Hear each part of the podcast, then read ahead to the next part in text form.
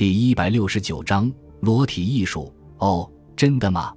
是的，约伊顿先生请我坐下来，首先向我介绍他作画的独特方式。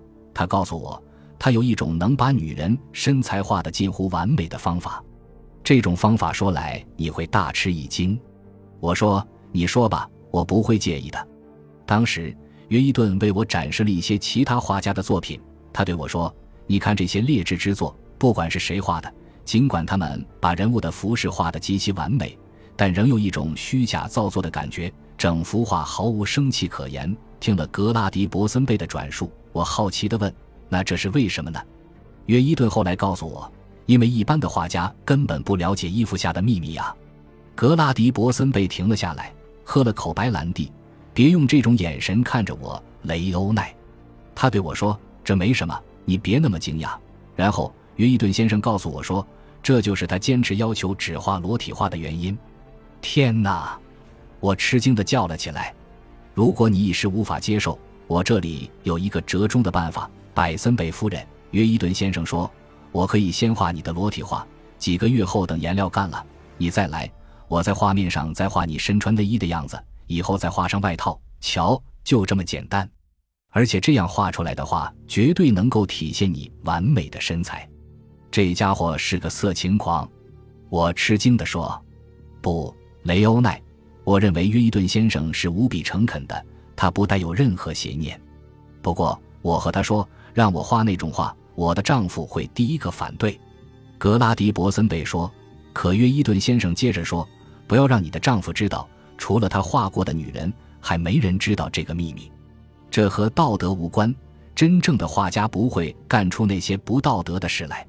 约伊顿先生让我把这次作画当作看病一样，就如同在医生面前脱衣服一样。那你是怎么回答约伊顿先生的呢？我问。我告诉他，如果只是看眼病，当然拒绝脱衣服。他大笑起来，不得不得承认，他的话很有说服力。最后我答应了他。瞧，雷欧奈，我把我的秘密告诉了你。他站了起来，又给自己倒了杯白兰地。这是真的。当然。你是说他的那些肖像画都是这样画出来的？对，不过好在丈夫们永远不会知道，他们最后只是看到穿戴整齐的女人的画像。当然，赤裸着身体让画家画张像也没什么，艺术家们不是都这样做吗？可是我们愚蠢的丈夫都想不开，觉得约伊顿先生的脑子有毛病，我反倒认为他是个天才。不过我还有一个疑问，你再去找约伊顿画像之前，你是不是是不是已经听说过他独一无二的绘画技巧？我问。他到白兰地的手抖了一下，扭过头来看着我，我注意到他的脸有些红了。该死，真是什么都瞒不过你。这下我彻底明白了约翰约伊顿的手法，他非常了解这个城市里上流社会女人们的心理。他掌握了这帮既有钱又有闲的女人的底细，他经常和这帮女人混在一起打桥牌、逛商场、排忧解闷，从早上一直玩到晚上酒会开始。他也在将自己的想法逐渐灌输给这些女人，于是他的绘画技法也像天花一样在他们那个圈子里传播起来。你不会和其他人说吧？你发过誓的。不会，当然不会。不过时间不早了，我该走了。别这么死心眼儿，才开始让你高兴起来，陪我喝完这杯吧。我只好乖乖地坐下来，看着他端起那杯白兰地轻呷起来。这时我注意到他那双小眼睛一直在围着我转，散发出狡黠的目光，那股目光中似乎还充满了熊熊的欲火，就像条小青蛇一样，恨不得将我一口吞噬。突然格拉迪伯森贝开口说了一句话，这句话差点让我从沙发上跳起来。他说，雷欧奈，我听到了一点风言风语。嗯，是关于你和珍妮特·德贝拉家的事。格拉迪，请不要。得了吧，你的脸都红了。他把手放在我的腿上，示意我不要太紧张。我们之间现在没有秘密，不是吗？珍妮特是个好女孩。她恐怕不能称之为女孩了。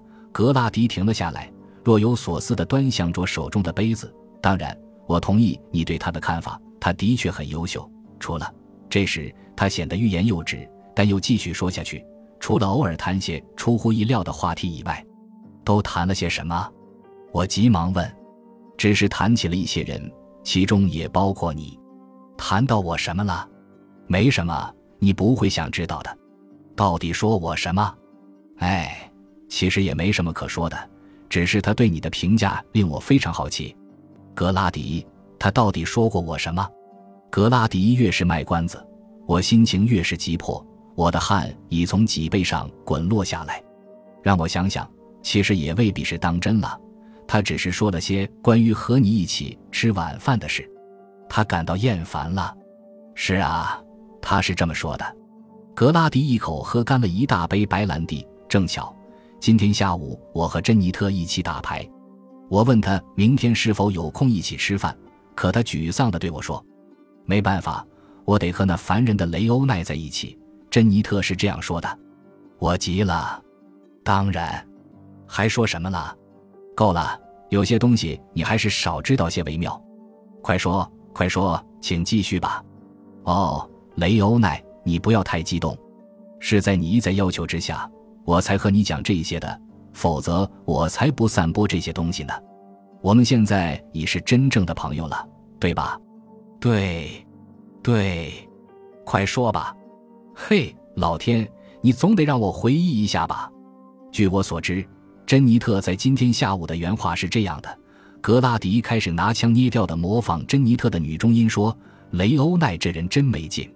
吃饭总是去约塞格瑞餐厅，总是喋喋不休地讲他的绘画，词敏词敏绘画。在送我回去的出租车里，他总是借故抓住我的手，故意往我的身边凑，一身劣质烟草味呛得我要呕吐。到了我家门口，我总是劝他待在车里，不要出来了。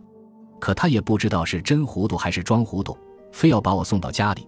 我只能趁他尚未动脚以前赶快溜进屋，然后迅速地关上大门，否则格拉迪随后又说了许多，我只看到他的嘴在绘声绘色地讲着，可我一句都没听进去。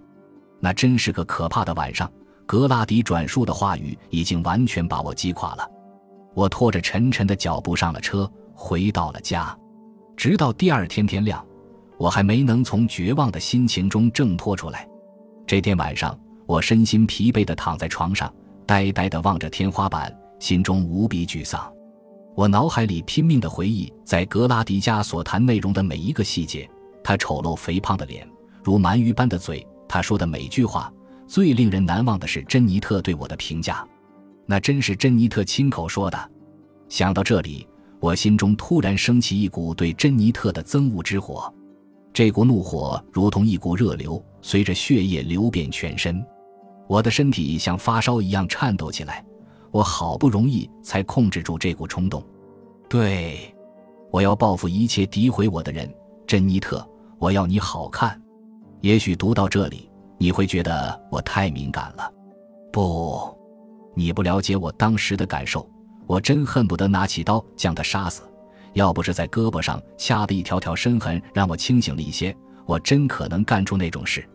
不过杀了那女人太便宜了她，这也不是我一贯的风格，我要想一个更好的办法报复他。